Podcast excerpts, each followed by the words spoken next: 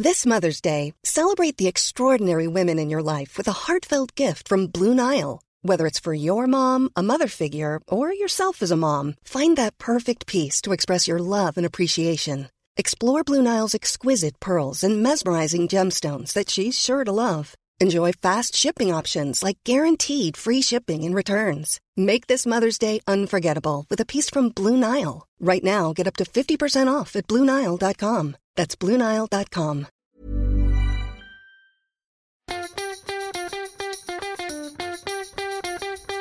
From Barangaroo Studios, the AusBiz COB is the key stuff you need to know about the day in business and finance. The COB is brought to you by Kapstream, the global absolute return fixed income specialist. It is the 22nd of May. Good afternoon to you, Scotty. How are you doing? It's Friday afternoon, so I'm spectacular. How are you? I'm pretty well myself. Uh, not to be for this local market, really around the region, Scotty. I don't want to overegg it, but it's turned into a bit of a bloodbath.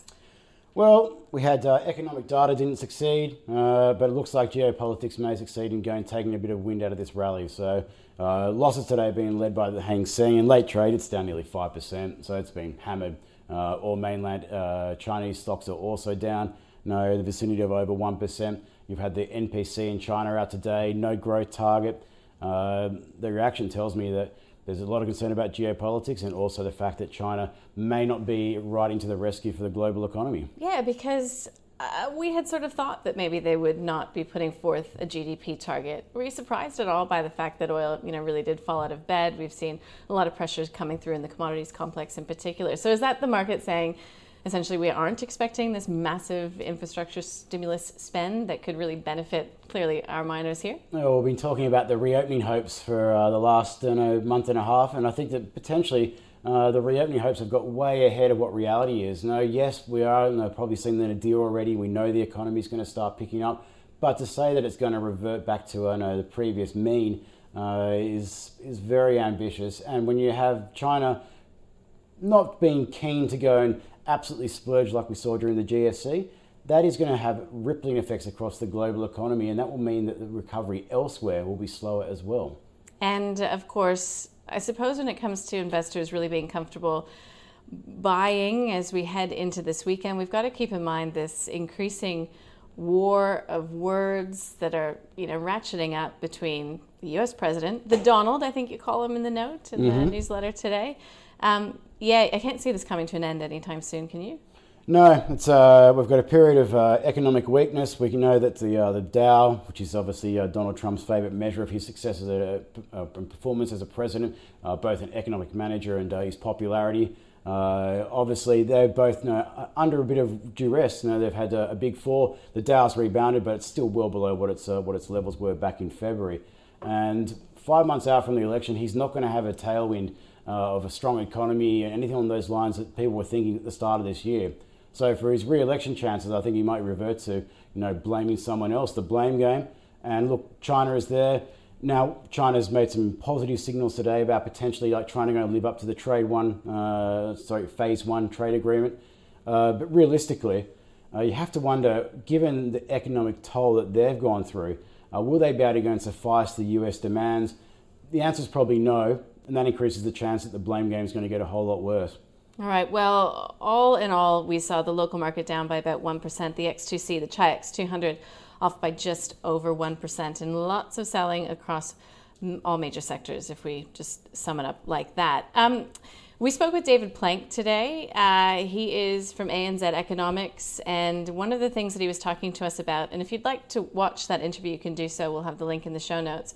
But he was talking about the JobKeeper program and the increase in the unemployment benefit through the job seeker, what the banks have done in terms of mortgage holidays, all of this stuff that's feeding into the data. Now, there's a big issue now, we know, when it comes to the method of calculation, when it comes to this JobKeeper program. I mean, this, Scotty, I mean, this is this is big and it's pretty bad. You could call a over uh, three million $60 billion accounting error, uh, pretty bad. Uh, it's horrendous and it's an embarrassment, to be honest.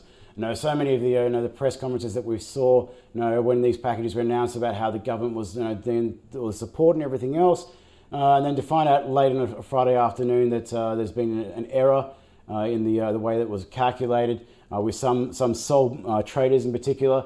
Instead of being a sole trader, they were indicating they had 1,500 employees. And we're talking about a program that's already been introduced and payments are going. So, where has this money gone to? Uh, look, that's an embarrassment. And then, from an economic perspective as well, the government is trying to spin it as though it's a sign that the economy you know, has been performing better than what they expected which you, know, you, you might say that's the case, but realistically as well, it also makes doubts about have we done enough to go and help the economy recover? And I think a lot of people are now starting to go and wonder whether that's the case. So basically, it was people entering the wrong number of people into the system. And I'm looking at some stats here on Twitter saying that you know you've got a Chinese restaurant claiming for 15,000 employees, a caravan park in Port Macquarie claiming for 6,000 staff. I mean, this is bad. And I don't know. I guess it's going to take a while to work out what it means for you know the bond market. I mean, a lot has been predicated on this JobKeeper stimulus spend. Yeah, look, at the moment, it, it indicates that the uh, government, uh, the, the, deficit we're going to be running is going to be a lot smaller than what was initially forecast. But the thing I'm concerned about is that this money has gone. If it's gone to these businesses now, and they only have found out at this you know, late juncture, what's happened to the money in the interim? Uh, and to me, that's from someone who's a taxpayer, and anyone who's a taxpayer should be really concerned and asking questions about, no, how is this allowed to go and take place? We know that they had to go and roll out the package to go and support the economy quickly, but realistically, it doesn't look like you know, everything was really uh, the, the, all the boxes were ticked before when, when it rolled out. Look, this story is going to develop over the weekend, clearly, so maybe we'll just leave it there. One story that evolved a bit today, and it was uh, partly by an interview that we did today with Joel Parsons. He's a portfolio manager on the Drakewood Prospect Fund desk, and he was saying, look, there's a bit of a misunderstanding with what we were talking about yesterday in regards to Chinese customs rules being changed for Australian iron ore uh, importers or exporters from Australia saying that, look, it isn't a price issue, but a paperwork issue. Do you think this will put all of the chatter around this to bed, though, Scotty? Absolutely not. Uh, we know that, uh, I think the argument that it's coincidental, all these things that we're seeing, like with barley and with the beef. Uh, iron ore. Now we've got know, thermal, oh, sorry, thermal coal. Yes, uh, is also you know, under inspections. Now yes, you can't say that it's you know, just deliberately targeting Australia, but it's all these things that are kind of happening at the same time. It makes you wonder, you know, given what we do best, which is export these raw bulk commodities, you know, whether Australia potentially could be at risk if we continue to go push this you know, agenda that no, we must get to the absolute you know, root cause of what happened with the uh, coronavirus uh, pandemic. All right. Well, if you'd like to watch that interview with uh, Drakewood Prospect Funds portfolio manager, you can do so. Just check in on the show notes. That brings us to our stock of the day. So, Afterpay had a pretty stellar finish to what was an interesting week, up by a further 1.4% on Friday. So, clearly bucking the overall trend. We have some brokers, Bell Potter, calling it up to $51.50 per share. Some saying that, you know, the user surge that really inspired this share market surge, not just Friday, but Thursday as well, could uh, see Afterpay actually hit the guidance that it withdrew in the midst of the pandemic. Anyways, uh, we did have a couple of our uh, guests on speaking with Kochie about Afterpay a little bit earlier on. Uh, Adam Dawes from Shaw Partners and Junbei Liu from Tribeca.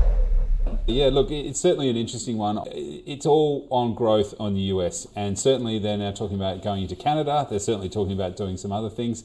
If that growth in the US does continue, now 5 million isn't a lot in the mm. US, like that's not huge, but if they do continue to get that, um, there is huge traction. One warning in all of this is probably those 5 million are probably a lesser economic um, level. So potentially right. they're a little bit easier and potentially they might not be able to pay back. Right. So I think So the credit risk. Correct. The credit risk yep. has to be has to be carefully uh, looked at, at and, and be careful with that.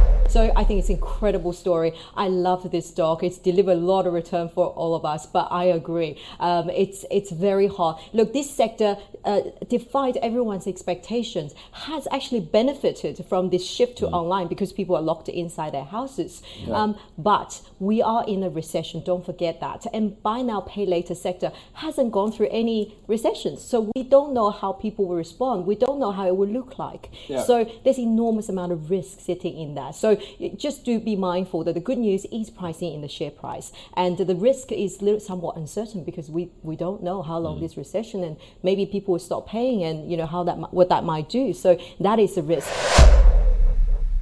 Well, as we look ahead to what's on the agenda for next week, Scotty, pretty quiet to start the week on Monday. Yes, I think uh, it'll be all about uh, no, geopolitical headlines and uh, Donald Trump's Twitter feed over the weekend. Uh, that's the two most obvious sources of uh, volatility. NPC? Yeah, NPC will get headlines out of that. But to be honest, I think that a lot of uh, no, the first day, unless there's some sort of no break in tradition, a lot of the, the the big news is broken on the first day. We're at the first day now. So look, there'll be headlines that will come out. There's always the potential to go in shock. But uh, no, I think you know, geopolitics is, uh, is the one that's simmering. No, let's hope we don't see a repeat of the scenes in Hong Kong that we saw last year. But the way things are going, who knows? We could go and see protests on the street, and we've told, uh, we've heard from the, uh, the United States President uh, overnight that, of course, if that happens, they'll respond strongly. 11:30 a.m. on Monday, we get the preliminary trade data here in Australia, which will be interesting. But that's probably the big one on Monday. As far as who's on AusBiz, uh, good lineup so far, and this is just a little bit of a taste. We'll be talking with Mark Rignall. He's a portfolio manager at Milford Asset Manager, um, just to talk about volatility and really the wash up from whatever the U.S. session ends up being on this Friday afternoon. We've got Sarah Hunter, chief economist at BIS Oxford Economics, and so she'll really be talking about likely that JobKeeper program, the economic challenges uh, that really come along with reopening the economy as well. That's just a very short taste, and, and property as well. Worthwhile mentioning because we, we will start to talk about auction clearance rates and all of that kind of stuff from the weekend with Louis Christopher from SQM Research. Uh, that's it for today. Thanks again to Kapstream. You can get more info in your episode notes, or you can visit kapstream.com. Scotty, that's it for us for this week. It's been a good one. Have a great weekend. We'll see everyone on Monday.